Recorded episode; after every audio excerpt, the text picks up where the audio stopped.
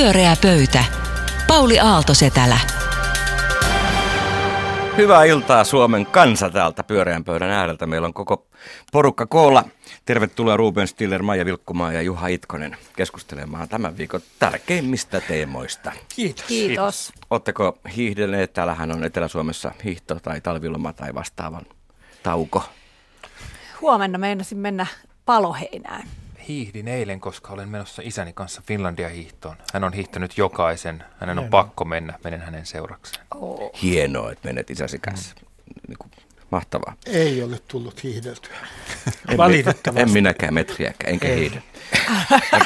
Nyt on mielenkiintoinen uutinen tänään, kun yritysmaailmassa on aina ihannoitu pitkään jo startuppeja. Siellä on kaikki niin kuin paremmin ja ihanammin ja kulttuuri on, on, on luovaa ja rikasta ja kaikki viihtyy ja miljardeja tulee.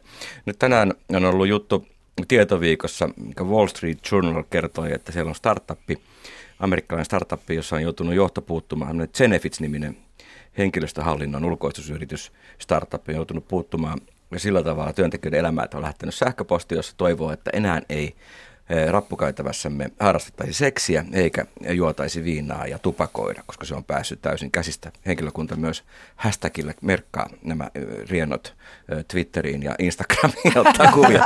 Ja, ja, ja ottaa tuota, kuvia niin, myös. Ottaa kuvia myös.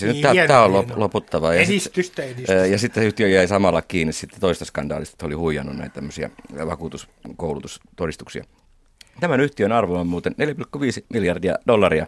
Ja mun kysymys teille nyt onkin, että onko nyt tämmöinen startup-huumen jälkeen tulossa tämmöinen grown-up-buumi? Yritykset alkavat käyttäytyä niin kuin aikuiset, vai onko tämä vaan pieni esimerkki, joka aina ollenkaan oikea kuva startupista? Mitä mieltä olette? No mä oon tota, jatkuvasti ajatellut, tai siis jo pitkään ajatellut, että startupit on juuri tällaisia. Mä oon seurannut myös paljon amerikkalaista sketsiviihdettä, niin niissä ne musta usein mm. tota, esitetään vähän tämän tyyppisenä tai semmoisten niin kuin hyvin nuorten nörttien ö, firmoina, jotka sitten kasvaessaan, niin kun niihin kaadetaan rahaa, niin hyvinkin todennäköisesti voi saada tällaisia piirteitä. Että musta tämä sopii kuvaan tosi hyvin ja tuo mulle elävästi mieleen yhdeksänkymmentäluvun ö, I T-boomin, joka, tota, jossa myöskin Suomessakin on tehty elo, elokuva firmasta, jossa oli prostituoituja ja huumeita ja, ja hirveästi rahaa ja sitten se poksahti sit koko kupla. Että mä itse uskon, että osat näistä startup kuplasta on puhkea massa ja sitten ylipäätään nämä tämmöiset yksisarvisyritykset, niin niitä ei enää kohta kattele suursijoittajat hyvällä, että kohta tapahtuu, että, että bylsikää vaan, käyttäkää huumeita, koska se loppuu pian. No joo, mä tuon tähän toisen näkökulman, koska vaimoni on startup-yrittäjä, hänen arkensa ei Eihän muistuta, tässä ei muistuta havaintojeni mukaan tätä, mutta tietysti en näe kaikkea. Hän on varmasti kiireinen. Ei varmasti. Toisaalta niin kuin myöskään hänen yrityksen arvo ei toistaiseksi on niin kuin neljä pilkku viisi miljardia dollaria, ehkä ei tee oikeita asioita sitten, mutta no joo, vakavasti puhuen. Siis, et näe mitään trendimuutosta tässä kuitenkaan. No siis voi olla tollainen, että siellä missä rahaa eniten liikkuu Yhdysvalloissa, kyllähän sitä sikailen on käytetty ja holtittomasti, mutta kyllä tämä niin kuin tietysti koko startup-maailman näkeminen näiden kautta on myös todella karkea yleistys, että, että siellähän on vaikka mitä, siellä parannetaan maailmaa, siellä on ihan muita kuin, niin kuin kännykkäpelejä liikenteessä, että Slashissa olin katsomassa ja siellä itse asiassa hyvin moni yritys ää, tekee jotain maailmaa parantavia ratkaisuja. Melkein kaikissa yrityksissä mm. näytti olevan sen tyyppinen, niin varmaan näilläkin näkin parantaa maailmaa. Puolustan äh, nyt työläisiä. Hyvä. Nimittäin tässä nimenomaisessa yrityksessä, jos äh, työntekijät eivät saa enää äh, yhtyä toisiinsa äh, pyhässä, lihallisessa rakkauden mysteerissä ja polttaa samaan aikaan tupakkaa siellä käytävässä, kun se on näköjään kielletty, niin minusta se on aika törkeää. Suoraan sanoen törkeää. Nimittäin nämä ihmiset tuon kaltaisissa startupeissa Amerikoissa, niin he varmaan elävät pienellä pizzanpalalla, juovat kokista, tekevät töitä aamusta yömyöhään. Nyt heiltä kielletään viimeinen kiilo. Ja siis jotain, jotain meidän työelämästä on niin kuin kaipauksella katsoa menneisyyttä, esimerkiksi toimittajakulttuuria. Vielä yhdeksänkymmentäluvulla naitiin, juotiinkin, poltettiin tupakkaa, oltiin holtittomia, kysyttiin aamulla, mikä sun nimes on. Ja, ja nyt tämä on täysin niin kuin poistunut. Nyt ollaan niin kuin uusi asia. Mä en Ruben usko, että se on täysin nuori, poistunut. Se on vaan toisin siirtynyt Amerikkaan. Mielenkiintoista. Kyllä mun täytyy sanoa, että kyllä siinä tietynlaisessa boheemielämässä niin se kenties synnytti sellaista luovuutta. Ei tule kyllä nyt mieleen siltä suunnitelta yhtään luovaa ideaa, mutta tota, kyllä siinä on niinku se, tietysti semmoinen pieni määrä holtittomuutta on inhimillistä. Ah, te saitte paljon tuosta irti, mutta kaikki kuulijat, jotka ei ole startupissa, me ollaan aika levollisin mieli, että oma tylsä vanha yhtiö voi olla ihan ok. Ah, Maija, mistä puhumme ensin? Öö, tota noin. Nyt kun on hiihtoloma alkanut ja kuulin järkytyksekseni, että Pauli ja Ruben eivät ole hiihtäneet, eivätkä aio hiihtää, ei. Niin tämä käy paremmin kuin hyvin tähän. Nimittäin mä luin ö, T H L:n tutkimuksen, tai itse asiassa uutisoinnin siitä, ja se oli uutisoitu, että lähes kaikki suomalaiset kaksikymmentä-viisikymmentäneljä-vuotiaat ovat masentavan surkeita lihaskunnolta. Aika muuten tylyä. Onko näin? Siis lähes kaikki. kaikki. Siis se oli niinku yli kahdeksankymmentä prosenttia. Ja sitten se oli silleen, että, niinku, että oliko se, että jo oudosta syystä Tampereella oli paraskuntoisimmat ihmiset, mutta Hämeenlinnassa huonoin kuntoisimmat. No kuitenkin Herran aika lähellä. Jumala. Niin, Juha tunniston sydämessä. Kainuussa oli tosi huonoa. Ja tota... Helsinki, isoissa kaupungeissa oli parempi kuntoisia, mutta myös isojen kaupunkien asukkaista yli seitsemänkymmentä prosenttia oli masentavan huonossa lihaskunnossa. Ja tämä yllätti mua senkin takia, että sitten kun mä seuraan taas esimerkiksi vaikka sosiaalista mediaa, niin siellä taas on ihan mielettömästi tällaisia kaikki fitness... minä Kyllä, siellä, koko ajan kaikki urheilee, tekee fitness-blogeja ja kuvia ja on uskomattoman näköisiä. Ja sitten välillä joku on kertomassa lehdessä, että lähes kuolin, koska oli niin... superfitness, että tota, se tarkoittaa siis sitä, että kaikki on joko fitnesshulluja tai masentavan huonossa kunnossa, niin nyt mua tota noin, tämä mietityttää mua monella tavalla, että ensinnäkin, että onko tässä nyt, te, sanokaa mitä te mieltä te olette, kuulostaako tämä teistä siltä, että meitä yritetään vaan sumuttaa, että joku yrittää taas tehdä niin kuin masentavia ankeita, vääriä tutkimuksia, niin, vai... Vai tota, onko Suomen kansa, niin kun, onko tämä syy meidän kaikkeen epäonneen, että me ollaan niin huonossa kunnossa oikeasti? Hiihtäessä ei liakset kasva, oppikaa nyt tästä. Tämähän on ihan selvästi osa suurta projektia. Ei, sa, ehkä salaliittoakin, nimittäin tätä jatkuvaa syyllistämistä. Taannoin esimerkiksi ihmistä syyllistettiin sillä tavalla, että ilmoitettiin tuossa, olikohan puoli vuotta sitten, että istuminen on kuolemaksi. Ää, pitää, pitäisi olla koko ajan seistä työpaikallakin. Moistan. Ja samaan aikaan annetaan sellainen käsitys, että ihminen, mitä ajattelee ihminen, sellainen kuin minä, joka on istunut illan pitkä istuja ollut lapsesta pitäen, niin peli on menetetty jo. Ja, ja tota, mun mielestä tämä, että ne annetaan tällaisia tietoja, koko ajan te olette surkeita, niin niillähän tuotetaan myös tietynlaista avuttomuutta. Esimerkiksi mun reaktio siihen, että, että istuminen on kuolemaksi, oli se, että menin makaamaan eh, entistä pitemmäksi ajaksi eh, olohuoneen sohvalle ja sanoin vaimolle, että nyt tämä poika elää riskillä. Ja, ja se, jos se makaaminen on, ei olekaan kuolemaksi. Ei, se on vain istuminen. Ei, että se olla edelleen. Olla se nimenomaan on vain istuminen. Siis jatkuva syyllistämisen projekti. Pitäisikö toi kääntää niinpä, pitäisi riemuita ja palkita nämä, jotka sitten liikkuu, onko Tampereella ja Helsingissä? Pauli, minun on ens, ensimmäisenä niin puututtava tuohon, kun sä mollasit hiihtoa törkeällä tavalla. Se on hieno urheilulaji, ja sä sanoit, että, liha- että lihakset eivät siinä kasva, ei. eivät, Kyllä, e- eivät ehkä nyt varsinaisesti kasva, lihakset. Mutta siis lihaskuntoahan... Hiihto ylläpitää erittäin hyvin sen. Perinteinen hiihto erityisesti on kokonaisvaltaisesti. Se on totta, kun on lunta, niin joutuu lykkimään siinä hiihtoon. Kyllä, kyllä ne lihakset kasvaa siinä. Ei kiroisku. Saat sinä hiihtää ja sinun isäsikin saa hiihtää. Niin, no ei se kyllä sun kielosta sitä lopeta. Mutta mitä sanot tähän Maijan kysymykseen? Tota, sanon, että kyllä mä niin kuin vahvasti nyt ihmettelen tätä tutkimusta. Että lähes kaikki. Kyllähän totta kai tuommoinen prosenttiluku saadaan, äh, jos sitten ne kriteerit asetetaan erittäin korkealle tasolle, mutta onko se vaatimus sitten joku tällainen, joku Yhdysvaltain merijalkaväen liha, lihaskunto vai, vai mikä?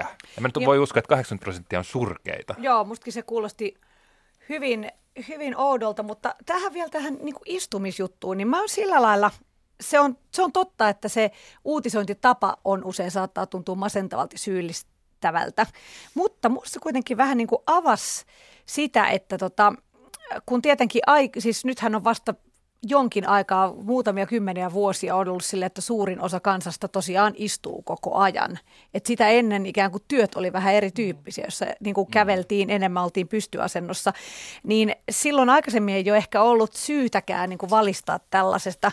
Ja nyt kyllähän siis, se on musta tavallaan aika mielenkiintoista. Itselläkin joskus on koneen ääressä koko päivän, niin tulee semmoinen... Niin tiedät, tunnette kaikki ehkä sen tunteen, kun päässä rupeaa vähän kihelmöivää, tuntuu huonolta vähän joka paikassa, lantio ihan tukossa, niin itse asiassa kuullaan, että se ei ole vaan vähän ärsyttävä tai mikään laiskuuden oire, vaan että silloin olisi oikeasti tärkeää tehdä vähän niin kuin välijumppia tai, tai tehdä vähän aikaa seisalleen työtä. Toisaalta se on musta niin, aika tärkeää, että niin, näitä niin, tulee. Niin, niin, niin. niin, niin. niin, niin. Mutta ensinnäkin mä haluaisin puol- puolustaa nyt, koska olen, jos joku ei ole sitten nähnyt, allekirjoittanut, niin olen läski.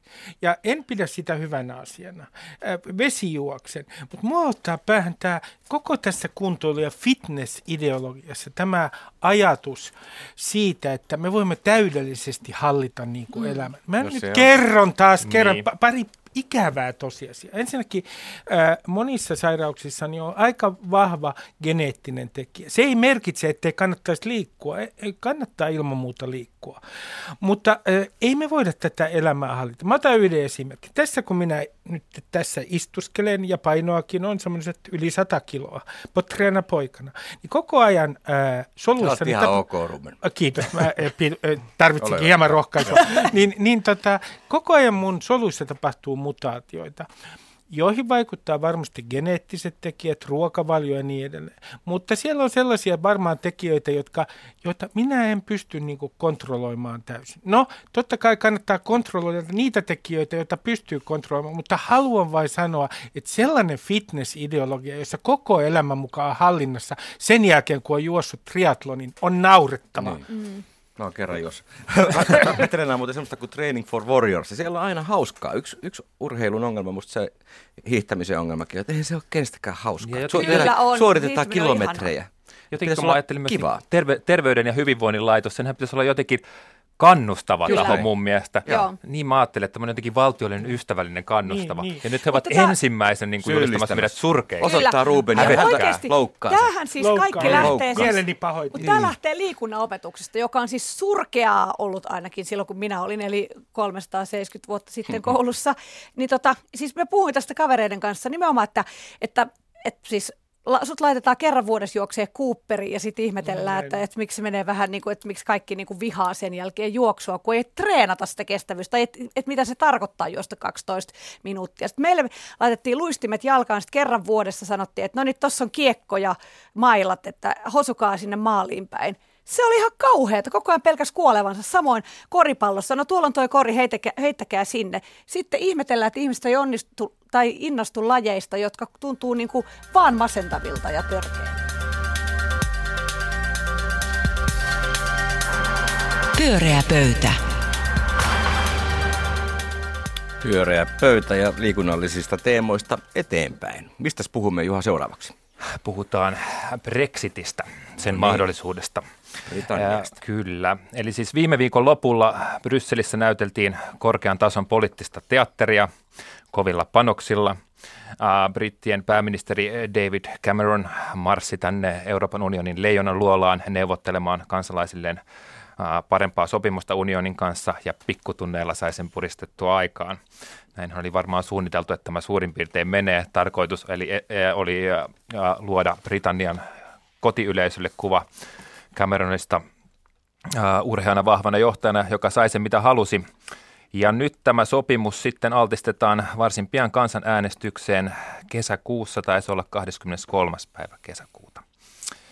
Ja minä tässä nyt sitten esitän henkilökohtaisen veikkaukseni.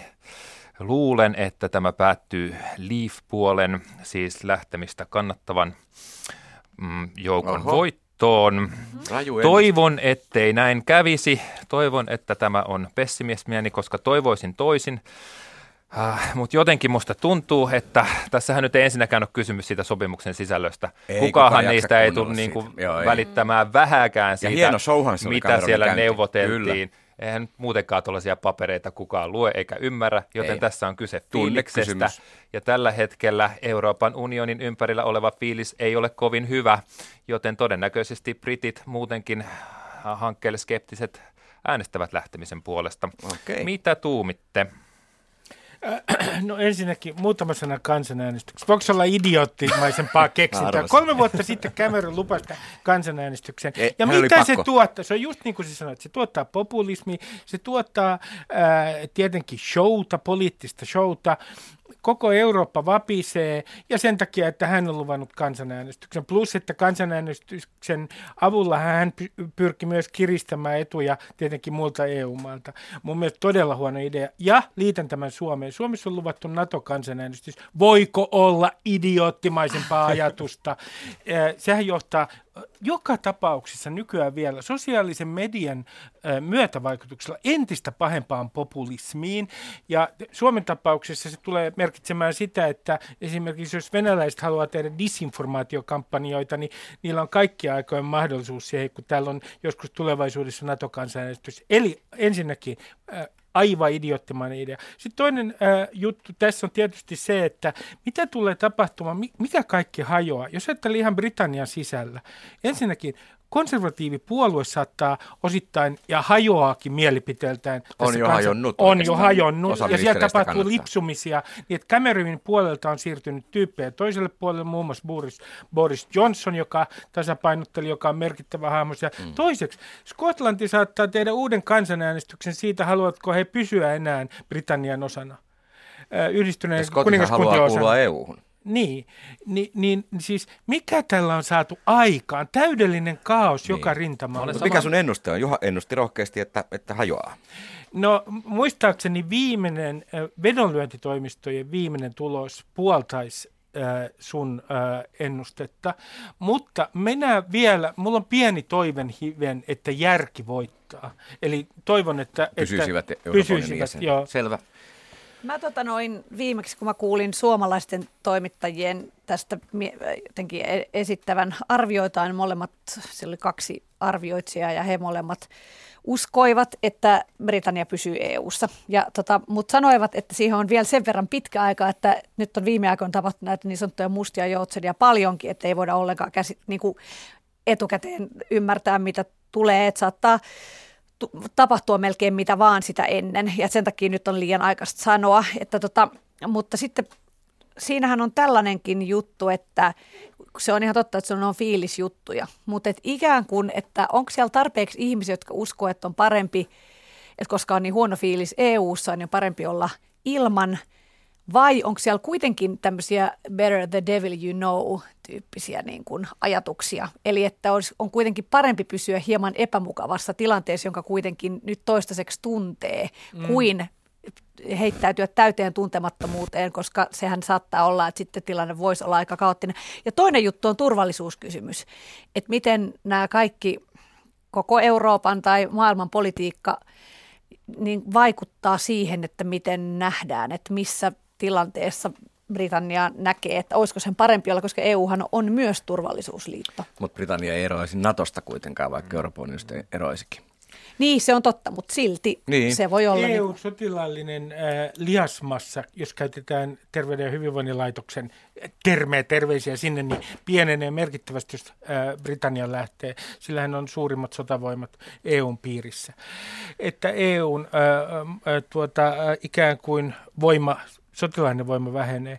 No, mä ajattelin, on muutama mielenkiintoinen yksityiskohta. Esimerkiksi, mikä saattaa ratkaista vaalit? Mä katsoin yhtä ö, brittiläisen tämmöisen mielipidetiedustelulafkan sivuja, joita muun muassa Guardian-lehti käyttää, niin siellä on esimerkiksi tällainen ryhmä, alle kolmekymmentävuotiaat äänestäjät. Ö, he on yleensä suhtautuu myönteisesti E U:hun. Mutta nyt näillä E U:n kannattajilla on sellainen ongelma, että pystyykö he mobilisoimaan heidät äänestämään. Mm.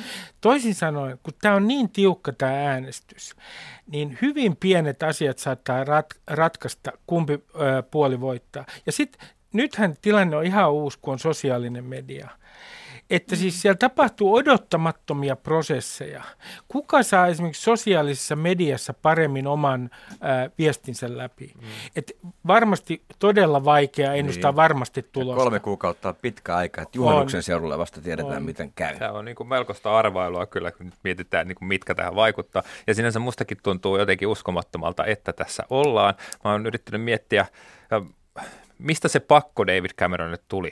Oliko, oliko hän niin kuin todella sisäpoliittisessa siinä asemassa, että hän niin kuin no, mulla arvioi... Käsitys, että hän ei olisi voittanut vaaleja ilman tätä lupausta. No niin, mutta nyt hän... Mutta oli siis niin voimakas ja vahva. Arvioiko hän tilanteen jotenkin niin kuin helpommaksi tai paremmaksi, koska nythän hänen oma uransa on tässä selkeästi myös vaakalaudalla. No, se oli jo hän... silloin. Ja onhan, mä oon kerran nähnyt, kun Cameron puhuu, hän on eri, ehkä Euroopan karismaattisin poliitikko. On mahdollista, että hän pystyy puhumaan kansan ympäri. On, on mahdollista. Ja varmaan hän itse myös luottaa siihen. Mä mietin vaan, mulle tuli hassu fiilis, kun Alexander Stubilta kysyttiin jonkun haastattelun päätteeksi, että miten näet niin kuin E U:n tulevaisuuden. Ja hän sanoi, että niin, en tiedä, onko E U ikuinen. Ehkä ei. Alexander Stub, joka on kuitenkin niin kuin henkeä veren E U-miehiä. Ja se oli tota noin, se silloin, mä, silloin mä tajusin kyllä. ekaa kertaa, että Herra Jumala, tämä hajota koko Joo, jos, jos Venäjän historiaa lukee, niin se muistuttaa tosi paljon Euroopan unionia. Että silloin on ihan mahdollista, että keisarikunta kaatuu joskus. Tässä on vielä tässä tarinassa vielä ihan toinen sivujuone, että kun käytiin yötä myöten niitä keskusteluita, niin Kreikkahan asetti ehdoksi sen, että ennen, oliko se nyt maaliskuun E U:n ja Turkin välistä huippukokousta, niin Euroopan maat eivät saa sulkea rajojaan turvapaikanhakijoilta. No nyt ennuste on se, että jos rajat laitetaan kiinni, niin tuonne Etelä-Eurooppaan nämä pakolaisleirit tulee tietenkin kasvamaan. Toisin sanoen ongelma työnnetään eteläisen Euroopan maille. Niin mä luulen kyllä, että tämä tulee olemaan vähintään yhtä suuri ongelma, johon E U voi niin kuin, äh, pikkuhiljaa murentua. Jos ikään kuin esimerkiksi, ajatelkaa Kreikan... Luuletko, kautta, että oikeasti suljettaisiin rajat, joka tarkoittaisi joka maalle... seitsemänkymmentä kaksikymmentä miljardin kaupan en, en pitäisi ihmeenä, kun katsoo Itä-Eurooppaa, joka on kieltäytynyt ottamasta turvapaikanhakijoita, mm. niin meillähän on jo esimerkki. Katsoo nyt Ruotsia, miten se säätelee esimerkiksi omaa rajansa. Niin suuntaan si- sinne päin. Ja jos tämä ongelma työnnetään sellaiselle maalle, jolle se on jo osittain työnnetty kuin Kreikka, jolla on muutenkin taloudellisesti vaikeaa, niin missä on se eurooppalainen solidaarisuus? Niin.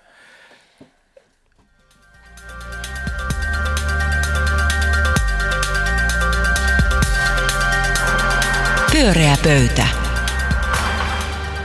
Pyöreä pöytä, suora lähetys ja nyt on laitettu Britanniankin asiat kuntoon. Mikäs on meidän viimeinen teema? Koska todella onkin tämä, tämä hiihtolomaviikko, Vaikka niin, me niin mulle tuli mieleen äh, turismi. turismia. Kysyn teiltä, että minkälaisia turisteja te olette? Mm-hmm. Ensinnäkin äh, aluks, alustukseksi kerron, minkälainen turisti itse olen. Ensinnäkin inhoan matkustelua, mutta silloin kun siinä on kaikenlaista, muun muassa äh, täysin tuntemattomien ihmisten tapaaminen, esimerkiksi paikallisten ihmisten tapaaminen on hyvin ongelmallista, koska et koskaan tiedä, onko se tilastollisesti edustavia vai ovatko ne vaan niin kuin jonkinlaisia poikkeamia paikallisista ihmisistä. Et ikinä voi olla varma. Ja, ja tota, inhoan sitä myös sen takia, että kun siellä on kaiken maailman, niin kuin ikään kuin turistilla on velvollisuuksia, eniten inhoan sellaisia velvollisuuksia, että täytyisi mennä jonnekin kiertokäynneille. Esimerkiksi Kreikassa raunioita riittää. En ole koskaan ymmärtänyt, minkä takia pitää mennä katsomaan raunioita. Miten se avartaa ihmisen sivistystä, että se näkee jonkun raunion jossain, esimerkiksi Ateenassa. Ja, ja tota... Tämä, minusta turismi on niin kuin yliarvostettu. Olen ihmetellyt sitä, että minkä takia täytyy mennä jonnekin paikkaan, kun esimerkiksi Folke West on tehnyt mainioita matkailuohjelmia, joita voi katsoa televisiosta gin and tonicin säästyksellä. Eikö sä käynyt vaan Kuubassa? Monta kertaa. Hän, hän kävi monta kertaa Kuubassa, mutta hän kävi kyllä muualla. Okay. Hän kävi Karibian alueella, hän kävi kaikki ykkösmestat, jos näin voidaan sanoa. Ja rommi olisi sopivampi juoma. Ja toi aina uuden vaimon mukana. Avartaako matkailu teitä esimerkiksi? Millä tavalla se nyt avartuu? Loistava esse heitti Ruben matkailusta. Kyllä, kyllä heitti. Siis tota, mä en inhoa matkustamista. Tässä niin kuin pidän siitä. Sen sijaan en erityisemmin pidä turismista ja siitä niin kuin... Toisista turisteista. E, niin. No, se siis, on varmaan aika yleistä. Se voi olla ja tämä kuulostaa siis sellaiselta niin kuin snobismilta, että en halua olla turisti. Mutta mun mielestä on mahdollista matkustaa maailmalla olematta turisti. Riippuu tietysti miten tämä niin kuin määritellään. Piiloturisti. Niin, tietyllä tavalla kai ihminen on sitten aina vieraassa ympäristössä turisti, mutta että siis mä en tiedä, musta on ollut mahtavaa, jos on ollut joku asia, esimerkiksi journalistina matkustaa johonkin maahan tai vaikka kirjailijanakin tehdä siellä kirjailijan töitä ja jotenkin niin kuin solahtaa sinne kaupunkiin, joka ei ole nyt sitten erityinen turistipaikka tai muuta. Kierrätkö raunioita? Äh, tota, en mä niitä kiertämällä kierrä silleen niin kuin oppaseksi. Ensinnäkin sehän oli jotenkin kaunis lause, Kreikassa raunioita riittää. Se oli äänen harjoituksen tota, niin kuin muistipelin jostain tota, niin kuin lauseelta, tota, kirjainmuistipelin lauselta, mutta tota... Kyllä siis, niin, pidän tästä, mutta en pidä niinku sitä turismista. Semmoinen all-inclusive-juttu on mulle siis aivan mahdoton. Siis se ei. Sehän on kaikkein helpoin. Se, on, se ei, olisi tässä ei, mulle. Ei, se, se, se niin kuin mun psyyke ei kestä. Sipuli alkaa kuoriutua niissä olosuhteissa. Ah, ootko ollut koskaan? No en ole uskaltanut no niin. kokea. No niin, just. Mä oon ollut kerran, ei kannata, se on hirveätä. Mutta tota toi... Minkälainen turisti sä oot? Öö, siis hyvin paljon Juhan kaltainen, mutta siis mä, mun mielestä matkustaminen on todella öö, avartavaa todellakin.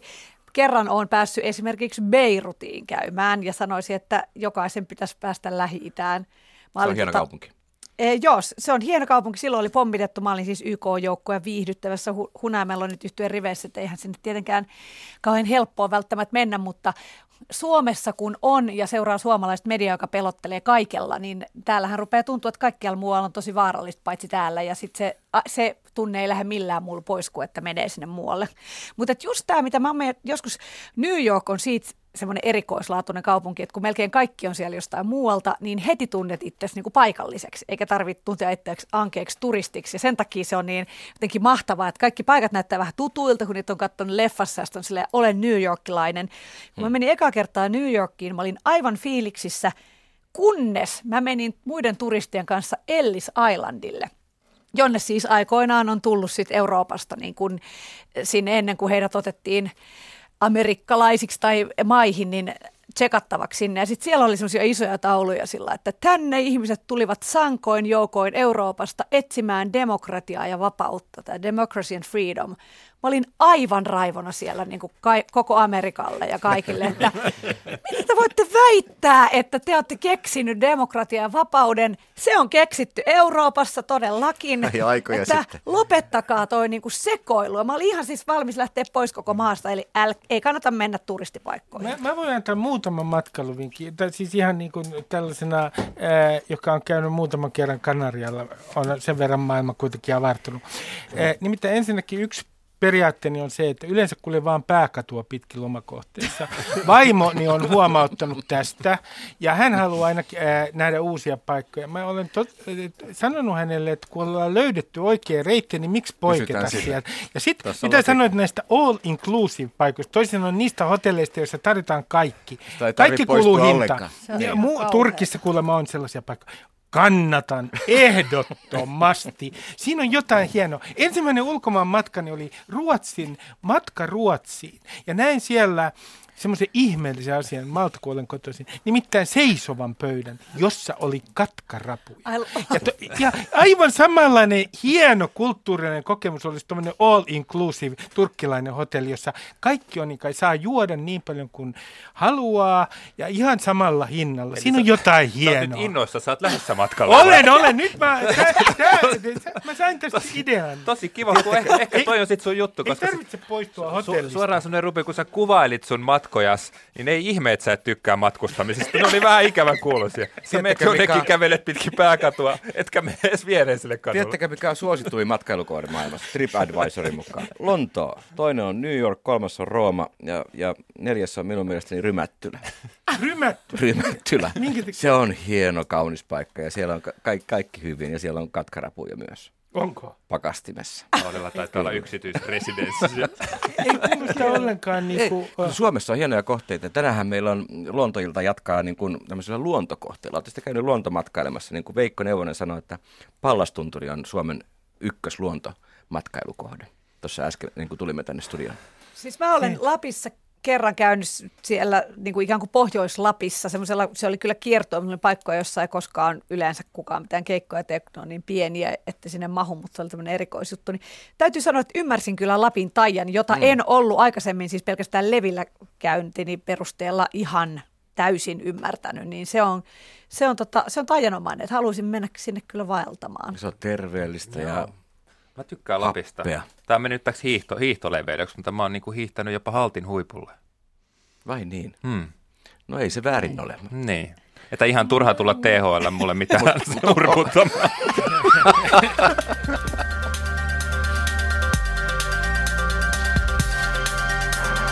Pyöreä pöytä. Pyöreän pöydän suora lähetys on päättymäisillään. Kiitos Maija Vilkkumaa, Juha Itkonen ja Ruben Stiller. Te olitte oikein hyvässä hiihtovedossa ja aivot toimi loistavasti niin kuin toimii, kun vähän liikkuu. Hiihtää ei välttämättä ihmisen niin paljon tarvitse. Vesijuoskaa. Ensi keskiviikkona taas ihan uudet vesijuoksuteemat. Minun nimeni on Pauli Aalto-Setälä. Hei hei.